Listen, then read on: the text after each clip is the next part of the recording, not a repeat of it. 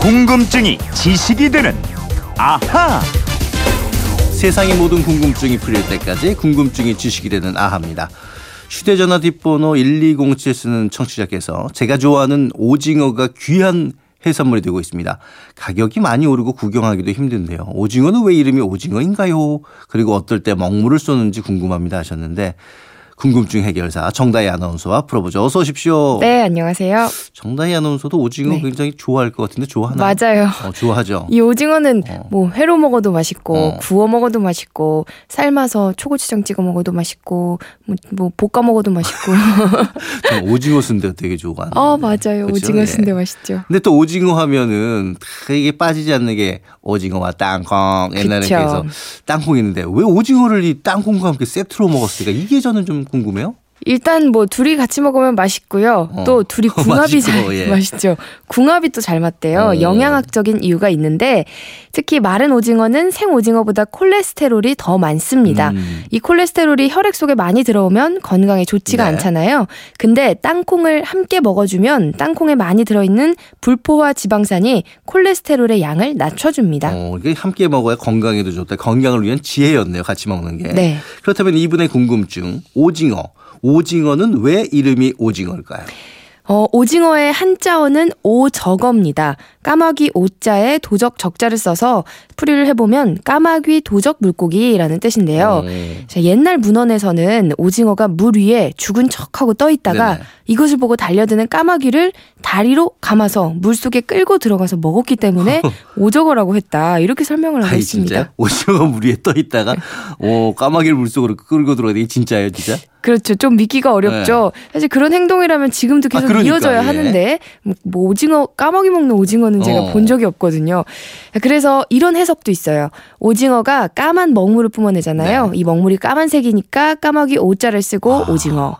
물고기를 뜻하는 또 즉자가 있어요. 네. 그래서 처음에는 오즈거라고 오징어, 하다가 예. 이 이름이 전해지는 과정에서 소리가 비슷한 오적어가 되고 어.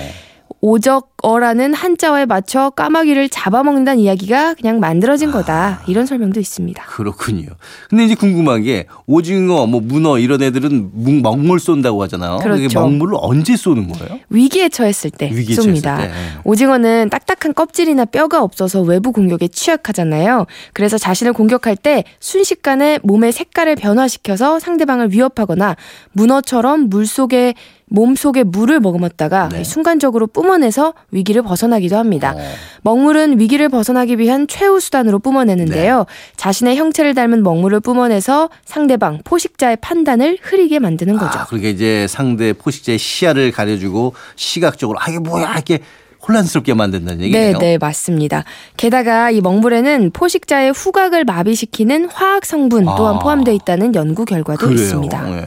뭐 우리는 오징어를 굉장히 오랫동안 잡아서 아주 다양하게 먹어왔잖아요. 그렇죠. 오징어를 말려서 포로 먹기도 했고요. 네. 생물로 먹는 오징어 회, 오징어 젓갈, 그리고 우리 김한태 아나운서가 좋아하시는 오징어 순대, 네. 또뭐 오삼 불고기 아, 등으로 아주. 다양하게 네. 먹고 있죠. 근데 서양 사람들은 사실 이거 오징어를 우리처럼 잘 안 먹고 금기시하는 해산물로 저는 알고 있는데. 네, 뭐 오징어나 문어, 낙지 이런 두 종류를 서양에서 좀 징그러워하고 네. 약간 꺼려하는 경향이 있긴 한데요. 무조건 금기시하는 건 아닙니다. 음. 특히 오징어 중에서 일반적인 살오징어와 갑오징어는 대륙의 연안에서 쉽게 잡을 수 있는 어류였거든요. 네. 그래서 오징어를 이용한 요리도 꽤 발달했는데요. 특히 유럽에서는 칼라마리라고 아, 칼라마리. 불리는 음, 들어보셨죠? 오징어 요- 예. 튀김 널리 먹고 동그랗게 튀긴 그 맞아요, 맞아요. 예. 이탈리아나 그리스, 스페인, 터키 같은 지중해 연안의 국가에서 쉽게 볼 수가 있고요. 오징어 먹물을 이용한 음. 파스타와 리조또 요리도 상당히 많습니다.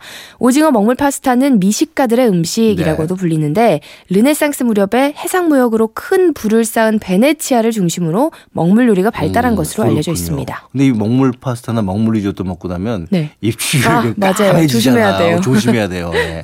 근데 오징어는 글쎄 종류가 하나 어느 정도 나 돼요? 한 400종에서 500종이 오. 있고요. 그렇죠. 전 세계적으로 널리 분포하는 어류에 속합니다. 아주 차가운 극 주변에 서식하는 오징어도 어. 있고요. 반대로 열대와 온대 수역에도 널리 분포하는 어류가 바로 오징어입니다. 그렇군요. 우리나라 우리나라에서 이제 특히 동해안 쪽에서 많이 그 강원도 근처 쪽에서 많이 잡혔잖아요. 네, 그렇죠. 강원도 인근 해역이 한류와 난류가 만나는 해역입니다. 음. 북에서 내려온 북한 한류와 남쪽에서 올라오는 동안 난류가 만나는 조경수역인데요.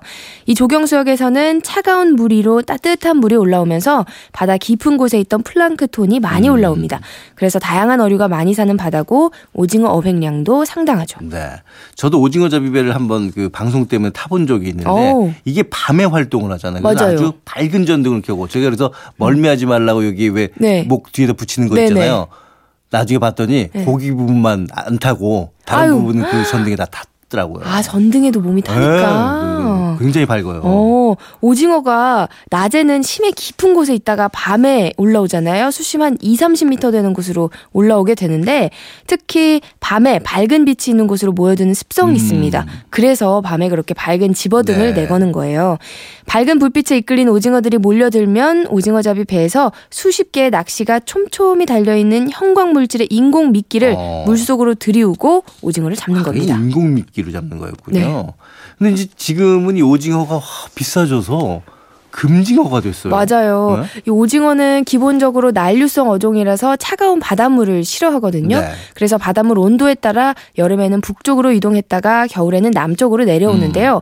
음. 2000년대 들어서 동해 연안의 수온이 낮아지면서 오징어가 머무는 기간이 일단 줄었고요. 네. 최근에는 반대로 고수온 현상이 나타나면서 우리 어장 일대에 밀집해 있던 오징어들이 러시아 앞바다까지 어. 올라간 게 오징어잡이 부진의 원인으로 꼽히고 있습니다. 어, 러시아에서 다 잡겠네. 예. 아무래도 이 바닷물 온도 영향을 많이 받게 되는 거네요. 네, 그럼요. 서식 환경에 따라서 자유롭게 이동을 할 수 있으니까요.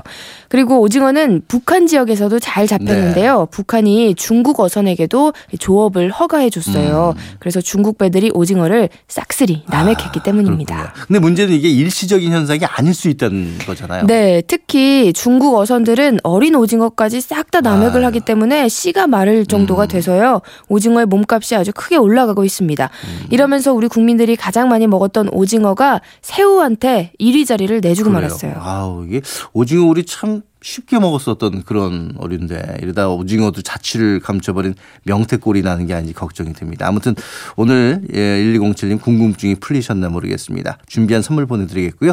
이분처럼 평소 궁금한 게 있는 분들 어떻게 하면 될까요? 그건 이렇습니다. 인터넷 게시판이나 MBC 미니 아니면 휴대전화 문자 샵 8001번으로 보내주시면 됩니다. 문자 보내실 때 미니는 공짜지만요. 휴대전화는 짧은 건 50원 긴 건 100원의 이용료가 있습니다. 네 지금까지 궁금증이 지식이 되나 정다희 아나운서였 습니다. 고맙습니다. 네, 고맙습니다.